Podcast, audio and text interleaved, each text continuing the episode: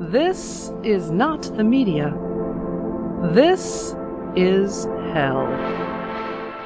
I'm your bitter, blind, broke, gap tooth radio show, live stream, and podcast host, Chuck Mertz. Producing is Alex Jerry.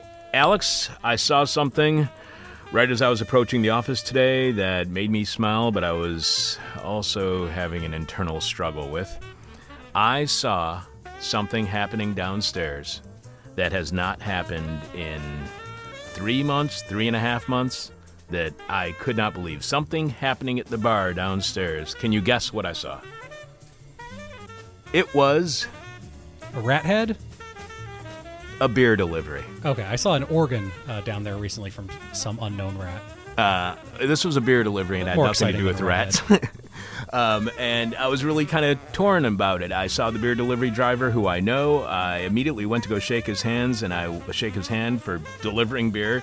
And I didn't have gloves on today. I was out of gloves, so I'm going to get some today. Uh, and I immediately wanted to go shake his hand. Fist bumped. Realized I shouldn't have done that. Had to come up here and wash my hands for 25 seconds, like it was the beginning of the pandemic, or like it, you should do every day anyway.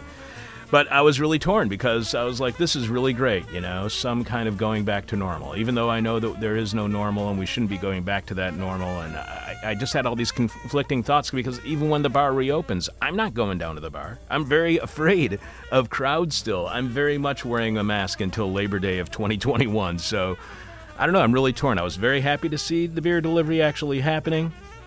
But at the same time, I don't know. Yeah, things must be getting back to normal. Yesterday, I was thinking about the imminent death of my family, and then I got uh, interrupted by the beautiful smell of peonies in my next door neighbor's yard. So, uh, guess we're all moving on. That's not. That's a very disturbing and odd way to look at it, but it sounded very much like a David oh, you, Lynch you, film. you don't too. like peonies? No, not really.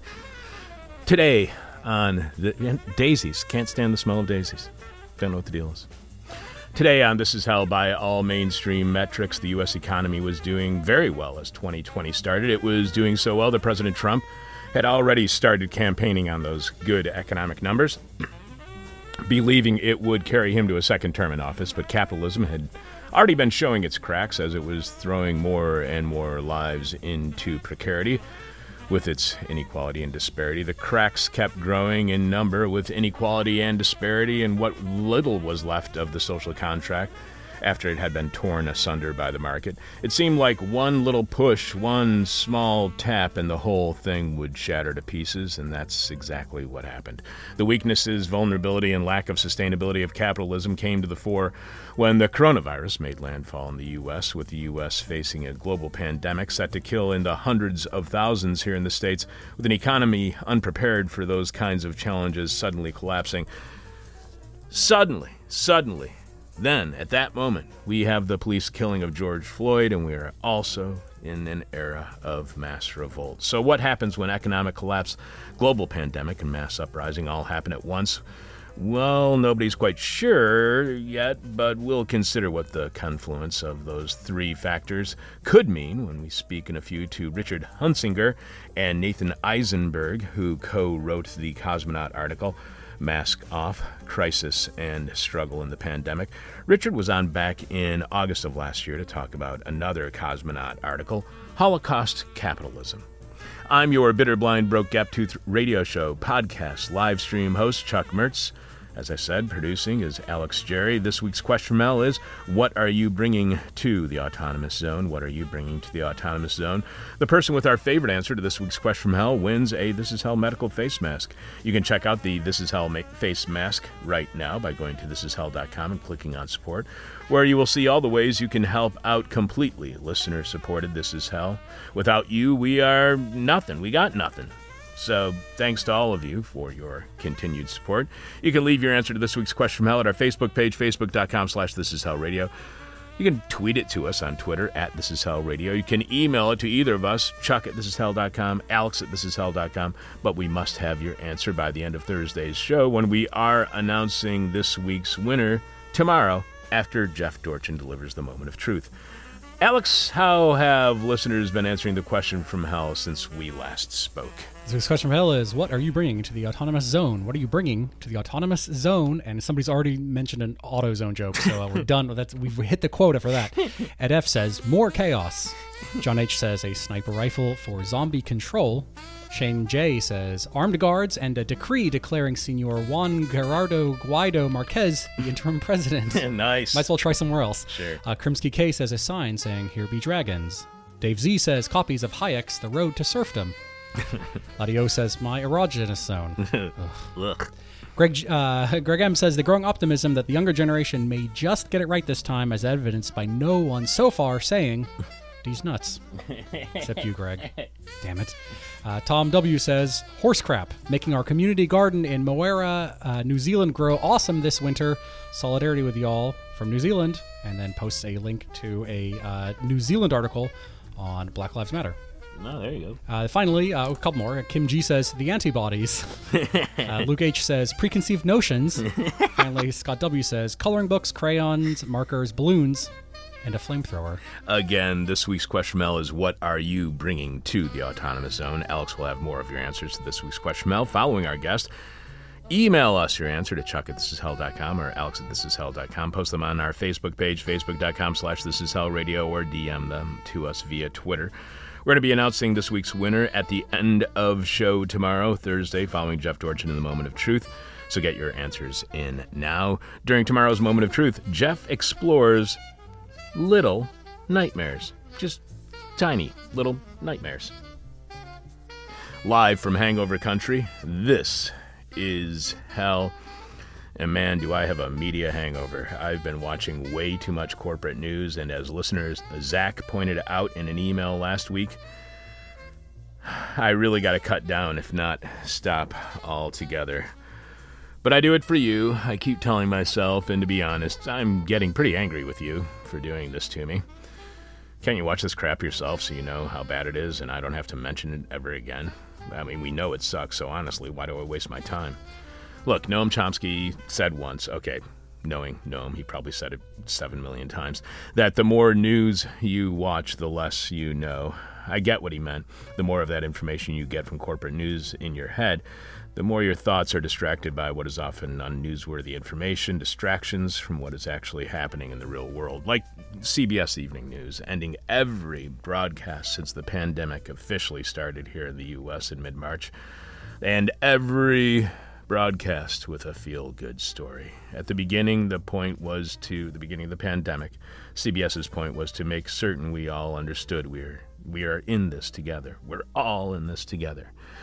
But after disparities in deaths caused by the virus based on age, race, class, and all the disparity and inequality within each, as well as a number of other differentiating factors, it became increasingly obvious that no, we are definitely not all in this together. Some even walled themselves off in their gated communities with their private doctors and their concierge medical care. For others, those gated communities were not far enough away from the infected mobs, so they cruised offshore on their yachts, eventually moored like islands of exorbitant wealth, safe from the virus addled rabble. CBS Evening News is so, so freaking weird. Anchor Norah O'Donnell teases the top stories by starting, uh, she like presents a face that reveals a, a somber, foreboding look, warning us of the problematic stories ahead. As she continues the tease and gets deeper into the stories, her face slowly transforms into a half smile that eventually bursts across her face by the time she teases the final feel good story that ends each show. It's as if Norah is telling us, warning, the news may begin with death, but no worries, by the end, I promise, you and I will feel good about everything that's happening. Like the feel good story erases all of the horrors of the day with one quick swipe so you can go on with your life and forget about all the ugliness, or at least it's so far away that you can still feel good and guilt free. For instance, Monday, while ABC World News Tonight and NBC Nightly News thought it was necessary for some reason to show Rayshard Brooks' murder in the parking lot of a Wendy's in Atlanta four consecutive times, I felt like I was uh, you know, Alex the Droog in uh, Clockwork Orange and being forced to watch some sort of murder porn. Because really, watching a murder three times in a row, that has no impact on the human spirit or soul. But that fourth time, that's the clincher where the heart and mind finally find sympathy for the victim. Before that, they have no respect for that dead person's humanity at all. But CBS, in their run up to their happy, happy ending, they have every night, they figured their audience really needed to see it not four, but five consecutive times for the evil that is taking a human life to really sink in with their viewing audience. I guess the viewers of CBS Evening News are simply more heartless, so CBS knows they have to show a murder five times because of their viewers. You don't get any sympathy by watching a person being killed only four times starting to think CBS believes their viewers are so heartless they need to show them murder more for its evil to sink in, and then they need to end the show with a defibrillator of happiness to make any connection with the soulless monster demographic their advertising department is targeting. What the hell is going on at CBS? I don't know. But corporate TV news media across the spectrum is pushing a narrative slowly on police violence, and it's becoming so pervasive that it may derail any real hope at addressing the myriad problems we have with our police state here in the U.S., like the massive surveillance system that was supposedly built by Homeland Security to stop foreign terrorists, but immediately upon implementation was, instead of pointed at the threat of incoming terrorists or sleeper cells, turned on U.S. citizens in a class war launched by police to manage and control the poor. That narrative that makes even the likes of Joe Biden and commentators on Fox News comfortable is the use of the word systemic to describe racism in police departments across the United States. It sounds good, it sounds enlightened, it sounds progressive. But systemic obfuscates any personal responsibility by cops. It actually protects the bad apples that conservatives insist is the real problem with policing.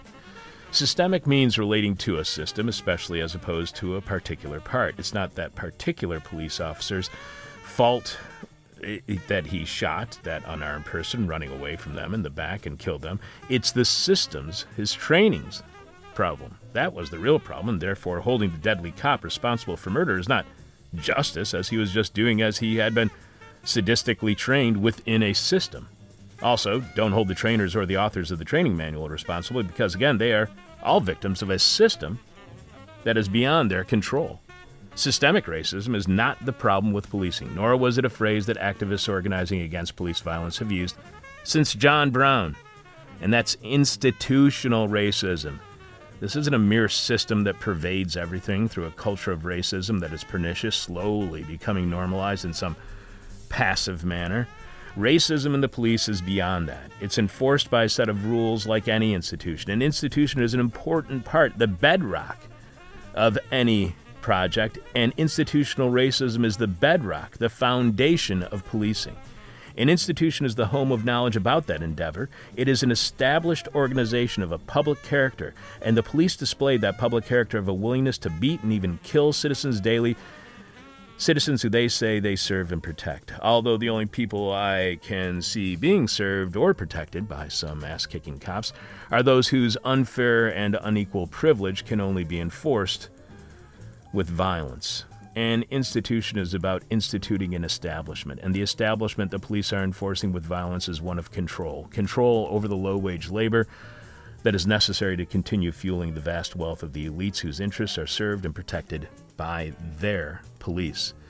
This is not mere systemic violence that is out of the control of any individual officer. This is institutionalized violence that is enforced upon all of us by the ruling class so they can get their dirty money by getting dirty cops to do their dirty work of subjugating the poor for profit. The problem with police is institutional. It's not systemic. It's a foundation of what the police are. It's not simply poor training. It's the idea that in what is supposed to be a democracy, the state needs armed muscle patrolling the streets to enforce democracy? That's democracy?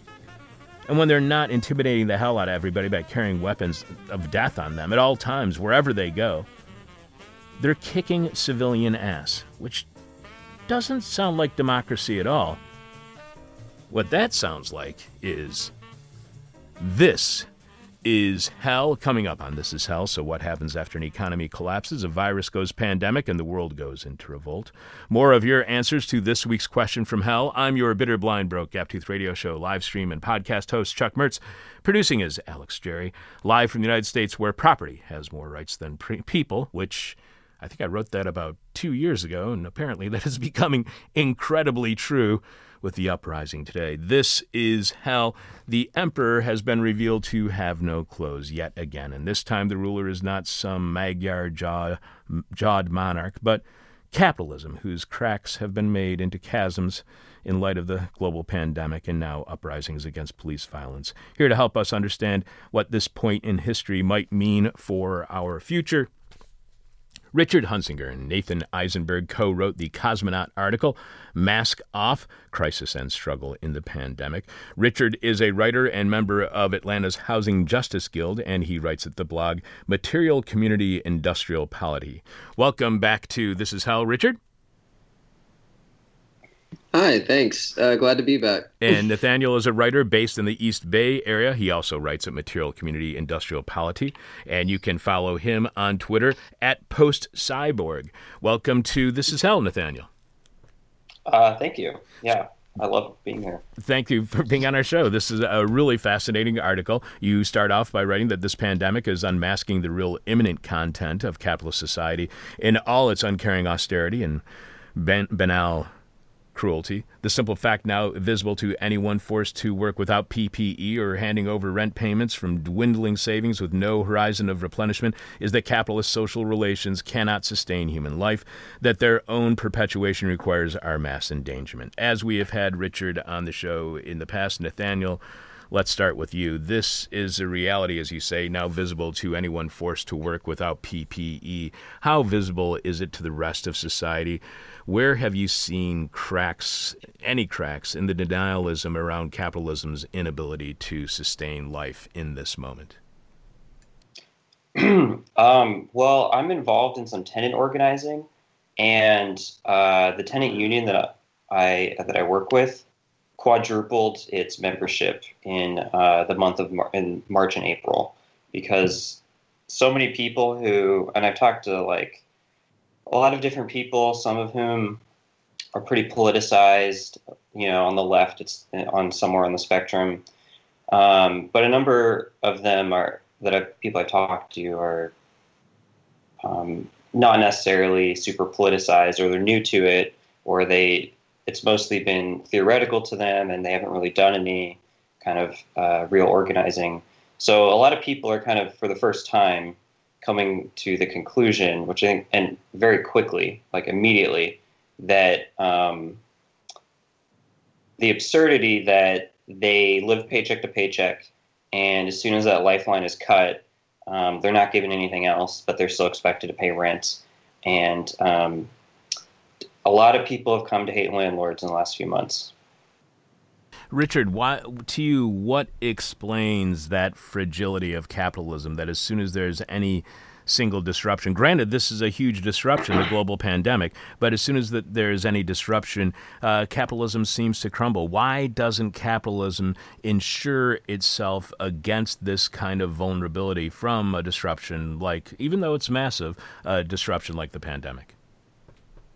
Uh, I think when you're talking about like capitalism as a mode of production, you also have to look at cat like that mode of production is one that is based on a logic of sort of a constantly positing a sort of like limitless expansion, uh, which relies on sort of like perpetual movement. You know, there is uh, this constant like if you go into Marx and get into the discussions on like surplus value and like the creation of surplus labor you're constantly just sort of positing this like excess beyond what the society can even absorb or allow. So you're constantly sort of like running into, uh, or capitalism constantly runs into sort of like self-erected limits to its own expansion, and that's something that's really like been in motion for like several years. Like with with this particular crisis, you have to look at the like, uh, I mean, like we try to do a good job of going into the historical trajectory and like the tendencies that lead us to this point. Uh, but also like you could just you don't even have to go too far back and you can just look at like the post 2008 uh, situation and realize that uh, a lot of this has been deferred for a long time uh, like the 2008 crisis measures uh, have been an extremely weak recovery for the past 12 years uh, in 2019, especially with like the U.S. China trade war was a big story, but there were all sorts of trade disputes growing throughout the world and like declining trade flows and international investments. Like there was a, a, a slowdown sort of organically starting to lurch to the horizon. And this just kind of became a thing that uh, popped out, took everything by surprise, and just really accelerated all of these latent instabilities that were being floated by credit and uh, central bank support. Let, us talk about that for a second, uh, Nathaniel.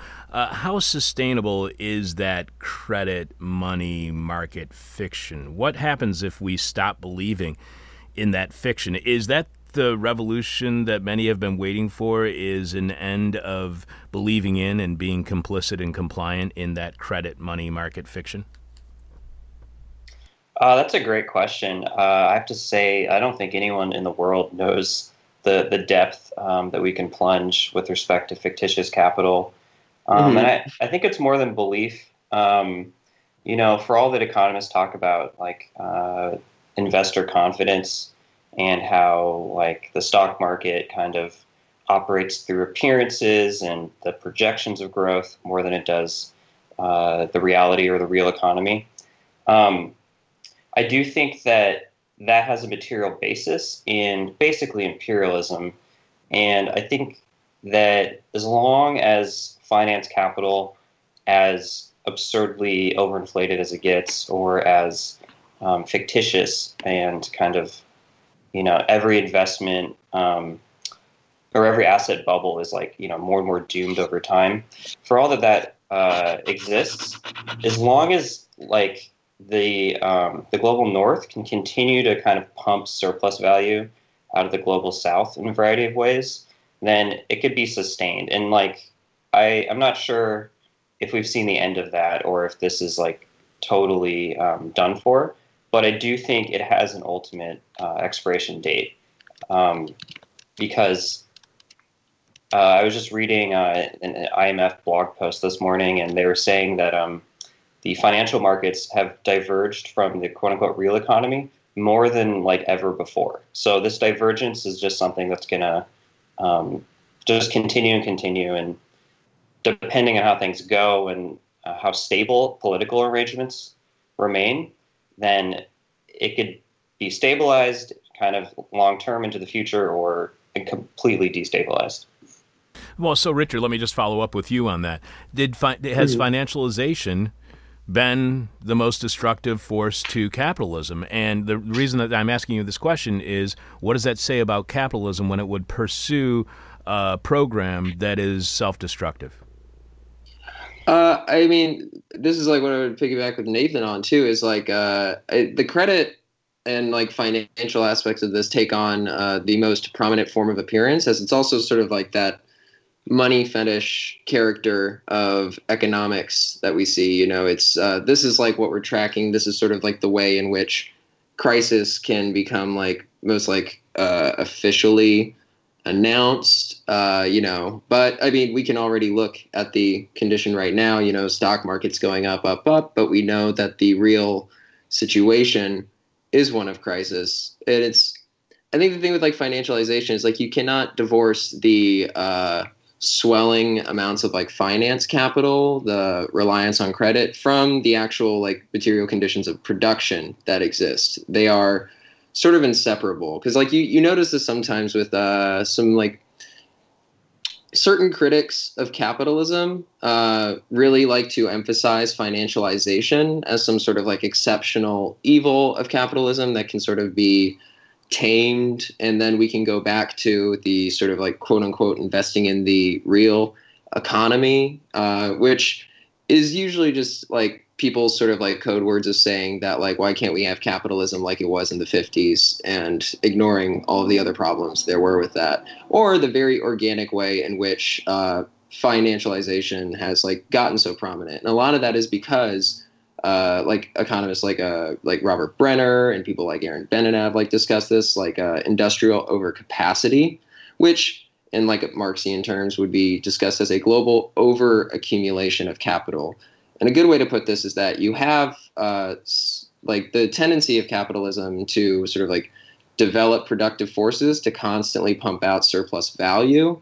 Uh, leads to an increasing amount of like technological means and like efficiency of production to extract the most surplus labor out of workers, which means that you are constantly, uh, you know, the whole uh, epiphenomenon of like people looking and say automation taking the jobs away and stuff. And it's like, well, like, it's this dynamic that sorts uh, to create uh, like chronic and structural underemployment because there's uh, like increasingly less ways to absorb all of the surplus labor capacity created in society profitably. And like profitability is very key here. So we have like massively developed, overaccumulated productive forces that themselves uh, have much more capacity than you know sort of like effective demand can be generated and so you kind of have to have these like very highly controlled and sort of like swelling amounts of like money capital and credit and stuff that are able to keep this continuity flowing despite all of these uh,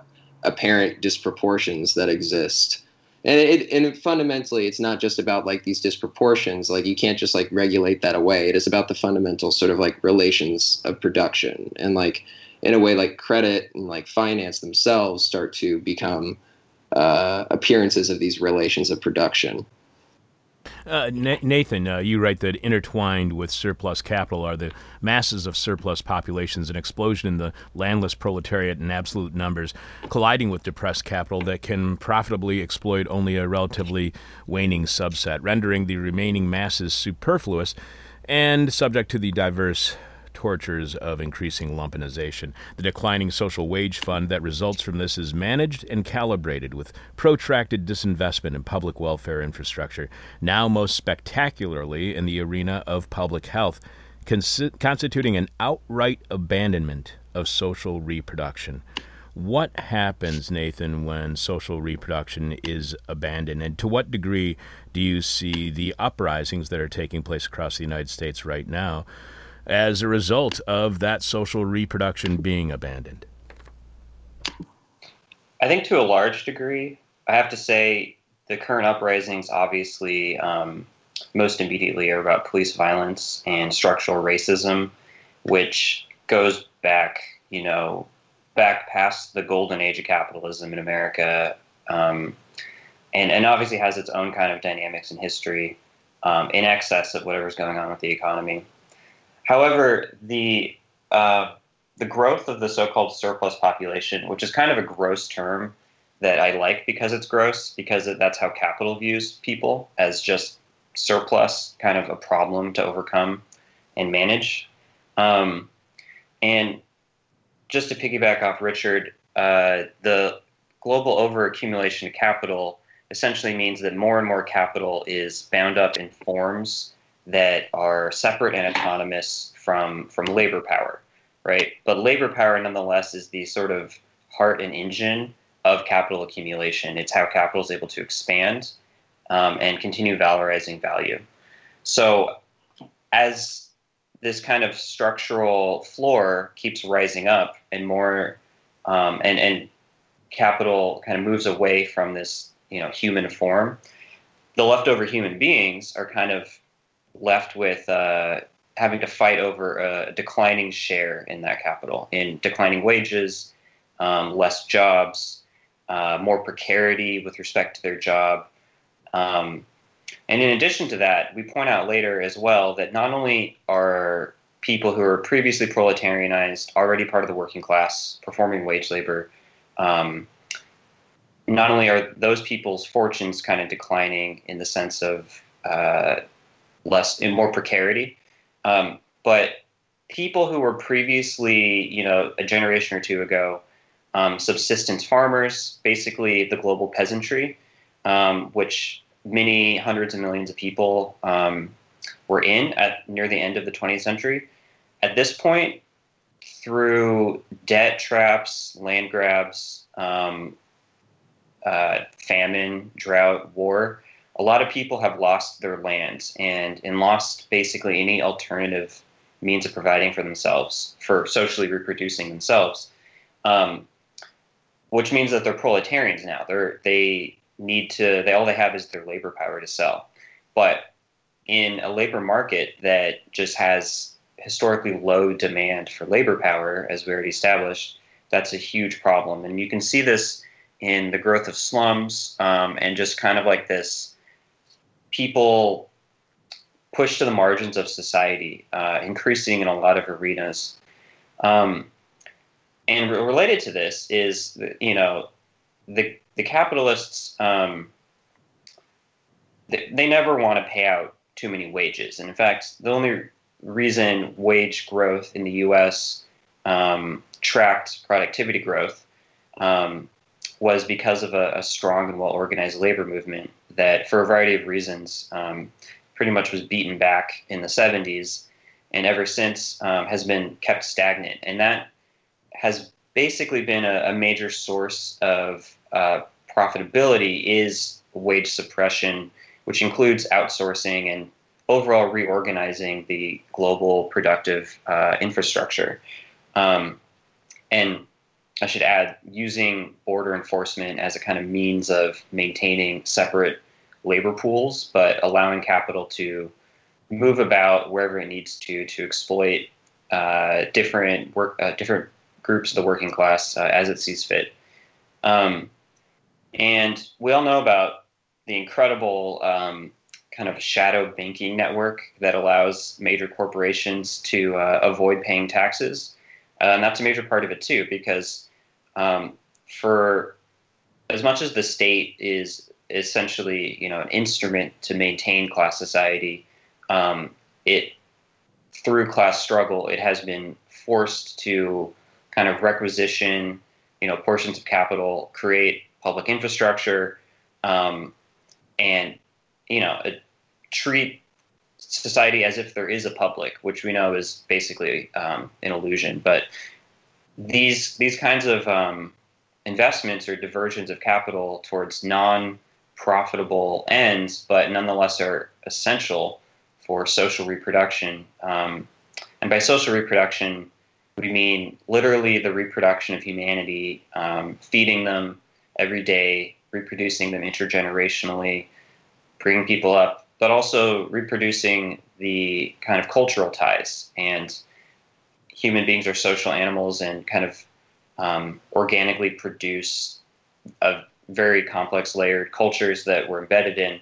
And all of these things uh, require essentially like uh, a comfortable livelihood, uh, a reasonable um, certainty that you know you'll you'll be able to survive um, comfortably and whatnot into the future, and that is in direct conflict with profit profitability.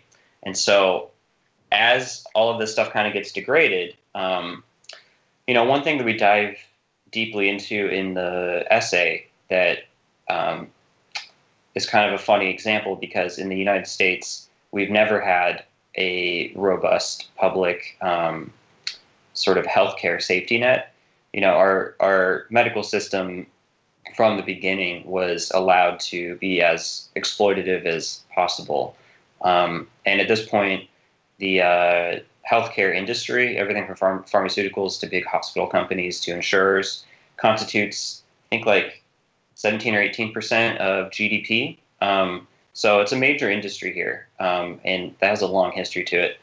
But nonetheless, this um, privatization or this uh, always already private nature of the industry um, has kind of its own internal dynamics uh, with respect to social reproduction, where it's actually it's not exactly straightforward to extract profit from healthcare because you know patients aren't workers. There isn't labor power necessarily being expended here, or it's it has a different profile than say manufacturing, and so that has pretty much driven prices way way up, like super inflated, and uh, we kind of track how this um, externalization of social reproduction from capital, um, where the normal arrangement is, um, you know, human beings are kind of trapped within the capital circuit, but in exchange for that, they get wages, and those wages are the basis of their own social reproduction. Here, healthcare, um, there's there's relatively little in the way of providing for it, and there's all sorts of schemes um, that, like I said, uh, allow for these rising prices. Um, and what that does is kind of shuts most people out from accessing healthcare, from being able to maintain their well being and health in a way that, like I said, allows for a sort of comfortable livelihood where their full social existence can flourish.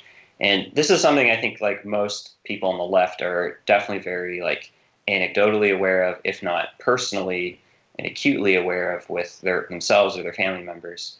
Um, but I think it's pretty clear that the reason the pandemic is hit so much worse here isn't just because Trump is an idiot. He definitely is. Um, and I don't want to minimize that, but the healthcare system is just not designed to actually meet the needs of the populace at large. Richard, uh, you, despite all of what uh, Nathan was just saying, you still see all of these people on the left, and you guys write about this, uh, who think that there's a lot of optimism for the future. You write several prominent left liberal commentators have formed a chorus which always seems to be at hand during such a spectacle, theorizing the transformative potential of the pandemic, tending to speculate with unwarranted utopian optimism. So, Richard, what is the impact of that utopian optimism on the end result? How does utopian optimism affect the range of possibilities and the potential of this or any moment? Because I'm wondering, personally, and, and on top of all of what I just asked you, is utopian optimism an effective defense against, after the pandemic, stepping into a fascist world? Uh, no.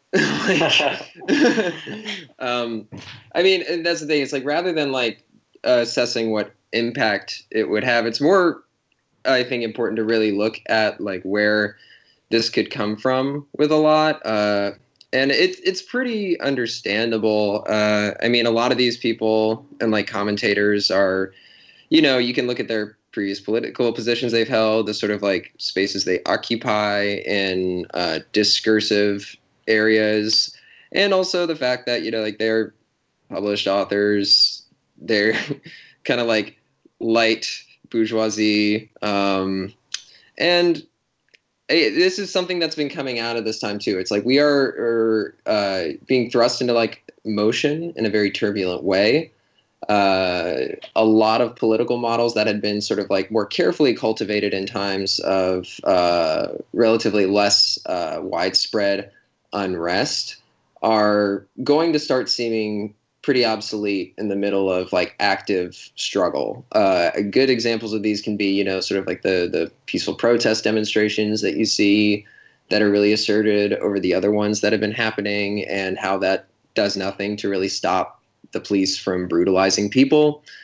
Uh, in the case of like some of these with like Zizek, it's just kind of like gesturing at some sort of universalism, which is not like not present uh, in the way that he describes it as like we come together in a human community and like we use the example of the way he like falsely claims that israeli palestinian uh, you know hostilities somehow stopped because of the pandemic um, there's also like these sort of like progressive groups that are really looking for very technocratic ways to manage the instabilities of the present. Uh, and in a way, this is despite the progressive international label, uh, these are very much sort of like reactive positions that are sort of positing an ability to return to a more stable and uh, socially like or a more stable version of capital accumulation that can once again account for social reproduction. But as Nathan was saying, and we outline in here, it's like the trajectory of capital accumulation at this present and also like the dynamics of profitability and what that means for like wages and also the creation of like greater and greater surplus labor capacity that manifests as this sort of sur- surplus population to capital it is fundamentally not viable as such. Like uh, a good example here would be observing the sort of like hostilities and the eventual like tanking of the Bernie Sanders and like Corbyn uh, labor led like runs at office recently in the UK and the US because that they're proposing reforms, which you know, like most people can get behind with all this stuff, and they're proposing though like a bourgeois democratic path to these uh, in ways where it's just not going to be materialized in a way like you're not going to get that legislatively passed. You're not going to get that complied through uh, like normal channels. Like you would actually you require some form of like actual class struggle and like transformation of existing conditions in order to make those viable and with these protests and stuff that you're seeing the blurred lines happening now between like protest, riot, and insurrection is that you're seeing like these sustainable relations necessarily have to be overcome by force. so, uh, and Nathan, uh, you both write that the class struggle is conspicuously unmentioned when it comes to things like having a more democratic financial system. What happens to in any democratic vision for finance when it ignores class struggle, ignores the class struggle which made our current situation so precarious in the first place? Is class war in the U.S., Nathan, such a vulgarity, a profanity? That we will never have anything close to a truly democratic economy because we simply cannot face up to class struggle and class war. Uh, well, it, it's funny. Um, I mean, I would I would start with uh, democracy and finance are antithetical. Um, you know, finance is the uh, autonomization of capital on top of, of course, a capital commodity producing society, um, and then that you know, democracy is sort of this ideal we've inherited from the you know classical tradition. It's a very ambiguous concept, but if it means anything, it certainly doesn't mean capitalist society of any kind. Um, and so class struggle is not something that is like sort of discursively visible in American society. It's not, you know, when it, when it is talked about, even now, um, I mean, I think a lot of leftists are still kind of in a bubble. Um, it's definitely more prominently discussed, but even now it's discussed in extremely contrived ways. Um, but fortunately, class struggle doesn't depend on how we discuss it. Um, so even if, um, so just to define, like I think what these people are proposing with respect to like democratizing finance is basically um, centralizing the banking system in such a way that credit is not just accumulating at the top. And so what that means is basically small businesses. And that is going to preserve the class structure of society, um, even if it kind of recreates this middle class that we all, you know, yearn for, so to speak. Um, that is the, you know, the basis of this kind of reactionary nostalgia. Even if we were to go, which, by the way, that would be an extremely radical step that is not possible to implement in a just purely technocratically, but would require like pretty significant pressure, i.e., struggle um, to to put into place but even if we were to like achieve that, it would it would pretty much just put us back to like I don't know maybe the 50s or 60s, um, which is not a, a stable uh, place to be given global overaccumulation of capital and the kind of global deindustrialization that's occurred. So it's all a fantasy all the way down. But even if it were to be put into place, um, it would just produce more class struggle. Again, however we discuss it, however um, these sort of left liberal commentators, you know, if they're able to recognize it or not, um, it's going to exist um, in, in, in all of their visions. Richard, you mentioned the fetish structure of the capitalist social form in which everyone is classified individually as commodity sellers, merely distinguishable uh, quantitatively. Politics dominates class in capitalist society, displacing it in the appearance of an endlessly speciated but classless citizenry as they variously campaign, petition, assemble, protest, advertise, analyze, persuade, and sell to each other ad nauseum like carnival barkers. Richard, why does politics dominate class in capitalist society? Why do, for instance, culture wars dominate any discussion of class struggle that has left us vulnerable to disruptions like the global pandemic?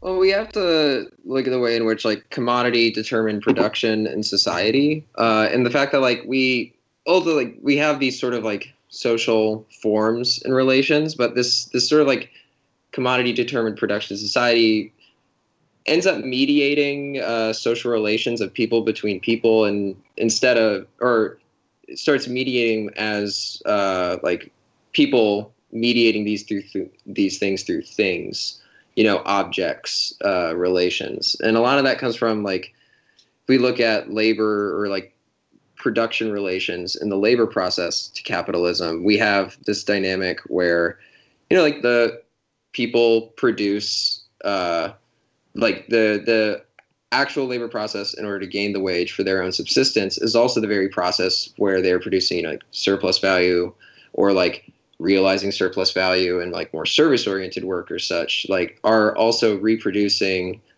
the very uh, like thing like as alien property that dominates over them. It's this what i think what marx would like call like this dialectical inversion of property on the manor and uh, nathan wants to add to this Go ahead, Nathan. Um, yeah, I mean, I just want to say, like, the citizen, which is sort of our unit of uh, democratic society, is, is a product of of capitalist society, um, and that, like, this fetishism is something that kind of is automatically produced, um, given the nature of commodity exchange, where it's not that there's a class of people that's exploited and uh, a separate class of people that does the exploiting and um, extracts from the other class. It's that everyone just has a commodity, and some people they have less. They might only have one, the commodity labor power, and this kind of forced equalization, um, in which, formally speaking, there are essentially equal parties to a contract under the law. This is very uh, intimately related to uh, how politics are conducted and this figure of the citizen, um, in which all citizens are equal in the political arena. Um, but nonetheless, the, the big open secret is, of course, there are elites and they have more power. Um, and the politicians um, exist to serve those elites and their power, right? That's a sort of vulgar way to, to understand inequality. Um, but it obviously is, is, a, is a way of getting at uh, this, this class struggle that, again, is automatically generated uh, due to the nature of exploitation. And so this fetish structure is is a way of obfuscating the actual social relations that govern our lives and um, you know dom- dominate the way that we relate to each other as people. Um, and it's something that's also explicitly cultivated beyond being just uh, the sort of automatic outcome. Um, and a lot of like the positive politics of liberalism is about um, kind of forcing through this uh, notion of equality over and against uh, any kind of material inequality. It's it's kind of designed ideologically designed to uh, to ignore material inequality um, and focus instead on often symbolic inequality. That's that's pretty much the extent to which liberalism at large will acknowledge that inequality exists is in a sort of like symbolic or ideological sense. And a lot of like liberal anti-racism um, thinks that race is merely a sign, and that some people interpret those signs in um, in ways that are that are corrosive, and it's just a matter of correcting their interpretation. Um, this is obviously absurd, and um, again, liberalism is something that's both kind of spontaneous, but definitely explicitly cultivated to as a weapon against uh, explicit class struggle. Mm-hmm. So, Richard, uh, one of the things that you also both write about is how you see the CARES Act, how you see the stimulus bills as kind of an imperialist project. We were speaking last week with Ariella Aïsha Azoulay, who has a new book uh, called Unlearning Imperialism that is really amazing. It's called it's actually called Rethinking History, I believe, Unlearning Imperialism, and it is an amazing book about focusing on imperialism rather than capitalism. And a lot of people don't recognize that project of imperialism at play. So, Richard, how do you see imperialism being reproduced within things like the CARE Act? Well, a lot of that would be just sort of like flooding. I mean, you're like flooding the economy with like dollar currencies and stabilizing, uh, you know, what could be called like quote unquote a U.S. national capital, but really a lot of this money is just going to go straight into the already sort of like centralized and concentrated forms of like larger maybe some would call like monopoly capitals that exist in like finance and also like large like retail or shipping kind of organizations. Uh, one thing we outline in this too is like uh, a lot of the CARES Act, like uh, some of the even some of the uh, payroll protection program, small business loan stuff was just getting scooped up by private equity owned firms or like small hedge funds. Uh, recently, actually, um, I think like Steve Mnuchin or like the Treasury Department so whoever's in charge of that, I forget, uh, announced You're that right. You're correct. It's yeah. Mnuchin. yeah, yeah, they they announced that they would not be uh, showing like who received the that stimulus funding. Um, so that's just like we're not going to tell you who got that.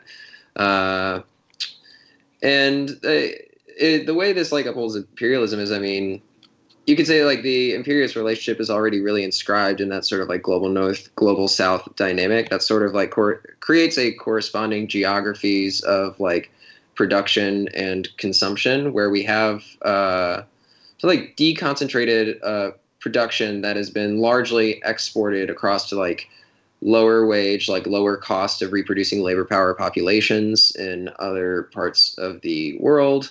This like uh, largely consists of like people in the, like what would be called a global south um, themselves because of these other dynamics of uh, automation like relative surplus value are subject to chronic and structural underemployment as well. But like what that does to like more of the sort of like hyper uh, developed like imperial core economies the us being one is that this corresponding geography of consumption here like uh, manifest as you know these increasingly precarious jobs, uh, mostly in like service work, uh, which like services are taking a huge hit in this recession, which makes it kind of unique to others, which is interesting. But you see how prominent those are. It's that uh, they're trying to stabilize with this CARES Act stuff, like keeping those engines running of basically like consumer like processes going that you know trying to keep people buying stuff. You extend credit. You get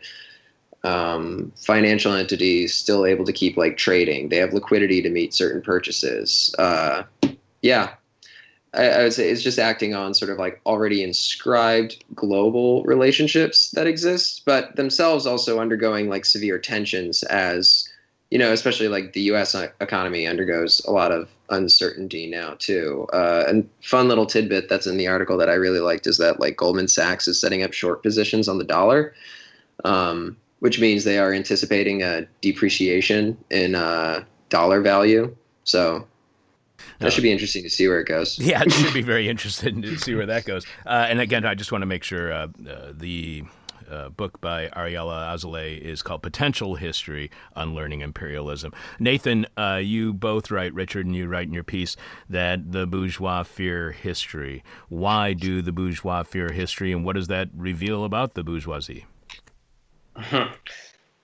Um, the that kind of has like multiple meanings uh, depending on how what you want to what you mean by history. Um, or I mean, we wrote it. We intended it to be that way. Um, Yes. but but kind, kind of what we mean is is uh, going back to uh, what I was just saying last uh, about this kind of um, forced and formal equalization. Um, you know, the sort of like bourgeois worldview, which again emanates directly from their structural position within capital, um, is is this sort of equilibrium state that uh, you know change is always incidental um, and it's fundamentally stable. Um, and in fact, not only stable, but like the final um, kind of apotheosis of history, and that you know history has ended, or or we're in a post-historical phase. Um, and you know, I, I mean, ask any person, any uh, academic, any liberal, any member of the bourgeoisie, and they're of course probably going to balk at the idea that they don't think we live in history because this is more of an unconscious um, kind of uh, structured way of thinking than it is an explicit idea. Um, and what it means to us, though, is that like you know what do we mean by history? Um, and obviously there's the uh, the sort of like axiomatic um, part of historical materialism, which is that history is fundamentally driven by class struggle.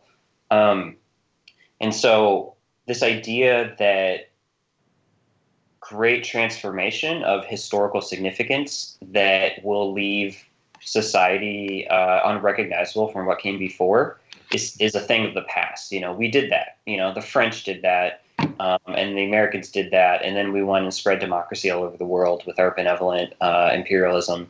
Um, that's sort of the de facto ideology of, of bourgeois society.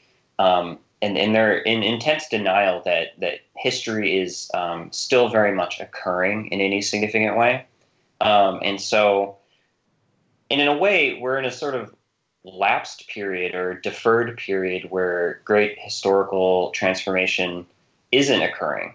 And mostly what we see is this kind of like, or what it feels like um, on a phenomenological level is just this continuous onslaught, you know, a boot stamping on your face forever. Um, but that's not a, a stable position. Um, and so, really, you can rewrite that sentence to say, um, if you're a nerd, to say, uh, you know, nothing. The bourgeois fear nothing more than dialectics, um, which is you know an unstable position with antagonisms and conflicts um, that is going to necessarily lead to something new. Um, and so I, we, you know, we're kind of alleging that this current crisis is, you know, which is extremely multifaceted, is the most um, global crisis that you know we've seen in a long time it's going to unfold in really unpredictable ways and really accelerate a lot of existing tensions toward potential breaking points. And um, I'm not necessarily uh, super optimistic that that you know in any straightforward way means that we're going to get communism in the next 10 years but it's definitely going to um, be the return of history in some fashion well, Nathan, I just mm. want to say, first of all, thank you for translating that into nerd for us because of our listening audience, our demographic. That's totally right up our niche. Uh, we've been speaking with Richard Hunsinger and Nathan Eisenberg, who co wrote the Cosmonaut article, Mask Off Crisis and Struggle in the Pandemic. Richard is a writer and member of the of Atlanta's Housing Justice League. He writes at the blog Material Community Industrial Polity, as does Nathan. You can find that blog at Oh, it's a really long URL. Just go to our website. We have a direct link to it there. Nathan is a Nathan is a writer based in the East Bay. He also, like I said, writes at the same blog. You can follow Richard on Twitter at Dickofrenic, which is an awesome Twitter handle. And Nathan also has a great uh, uh, Twitter handle. Post Cyborg. So we've got those great as well. One last question for each of you. And Richard knows this, uh, if he remembers back in August when he was on our show in the past. And you can look up Richard's name, Hunsinger, at our website and find the interview that we did with him back in August of 2019. Our final question for all of our guests is the question from hell, the question we hate to ask, you might hate to answer, our audience is going to hate the response. Richard, can we stop believing in the fiction of money? Is that even possible? And if it is possible, how can we do that?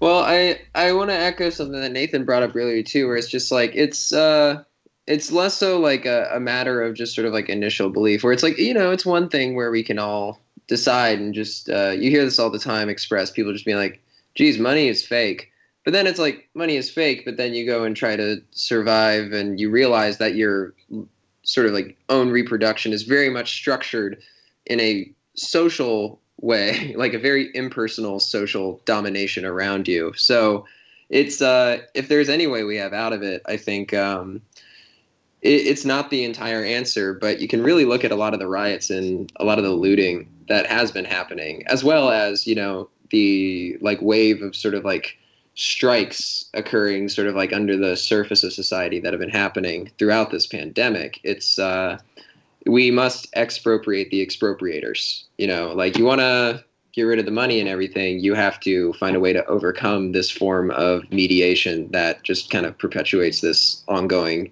domination.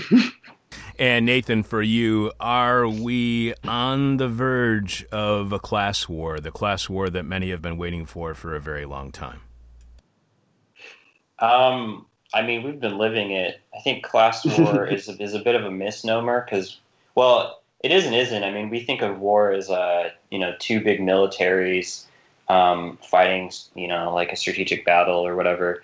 But war nowadays is just this kind of like constant, low level, kind of almost background thing, and and that's how the class war is as well. Um, and so, uh, yes and no. I mean, it, it's we are certainly the the um, the bourgeoisie certainly fight the class war every day. Um, more and more of the working class are, I think, engaging in a variety of struggles, whether it's um, labor and tenant unions um, or less obvious ways as well. Um, you know, if you look to like the the Maoists in the Philippines or the Naxalites in India, the definitely class war being fought um, in places like that. Um, and yeah, I mean, I do see more of it in the future, and I see more overt forms in the future. Um, I think a lot of people have been fighting a kind of class war out in the streets these last few weeks, and I don't really see the world going any direction other than all of these things heating up more and more. Yeah, Nathan, just uh, you were saying that this is uh, the class war has been the bourgeoisie have been launching this class war for a very long time. I think it was back in 1996 or 97, either our first or second year of doing this show, and we had somebody on, and they said, you know, there is a there isn't there is no class war going on right now. There's just a class assault by the rich on the poor, right? And that's exactly, mm-hmm. and that was what 1996, and here we are. 25 years later, and look at all the progress we've made. Uh, yeah. Nathan and Richard, thank you so much for being on our show. Richard, thanks for returning to our show. The best of luck to both of you. Your writing is exceptional. Thanks so much. Yeah, thanks for Thank having you. us. Bringing Yeah. you bong hitting journalism since 1996. This is Hell. I'm your bitter, blind, broke, gap tooth radio show, podcast, live stream host Chuck Mertz.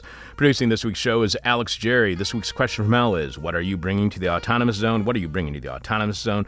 The person with our favorite answer to this week's question wins a This Is Hell medical face mask. You can see it right now by going to thisishell.com and clicking on support, where you can find all of the ways in which you can support completely listener supported. This is hell. You can leave your answer to this week's question from Mel on our Facebook page. You can tweet it to us. You can email it to us. Alex, do you have more of our listeners' answers to the, this week's question from Hell, or do you want to just get the hell out of here?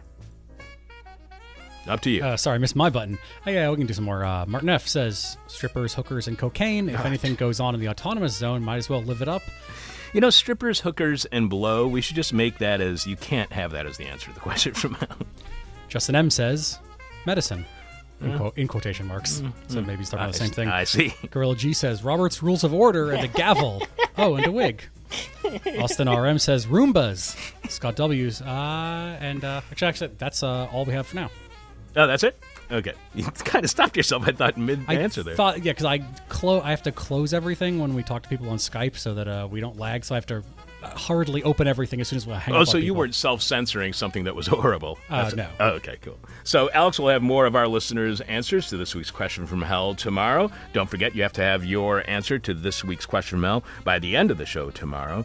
Thursday, following Jeff Dorchen in the Moment of Truth, so get your answers in now. During tomorrow's Moment of Truth, Jeff explores little nightmares. And t- Alex, who is the guest on tomorrow's show, beginning streaming live at 10 a.m. Chicago at thisishell.com? Oh yeah, I just booked it actually in the middle of the interview. Uh, Max Rameau and Netfa Freeman will talk about their Black Agenda report piece, "Community Control versus Defunding the Police: A Critical Analysis." I'm really looking forward to that because I'm just kind of tired of hearing these phrases and then people not determining which is better, which is worse. I've heard a lot of really bad things about community policing. I've heard shortcomings in defunding the police. So I'm really looking forward to having a good conversation about that. Tune in to tomorrow's show, streaming live 10 a.m. Chicago time at thisishell.com or listen to the podcast posted shortly after our live stream. I'm your Bitter Blind Broke Gap Tooth Radio Show podcast live stream host Chuck Mertz. Producing this week's show is Alex Jerry. I want to thank Alex for producing. Thanks to Richard and Nathan for being our guests. Richard Hunsinger and Nathan Eisenberg, co authors of the Cosmonaut article Mask Off Crisis and Struggle in the Pandemic. The planet's on fire. So, yes, this is hell. Thank you for listening to This Is Hell. For more interview hell and to support the show, visit thisishell.com.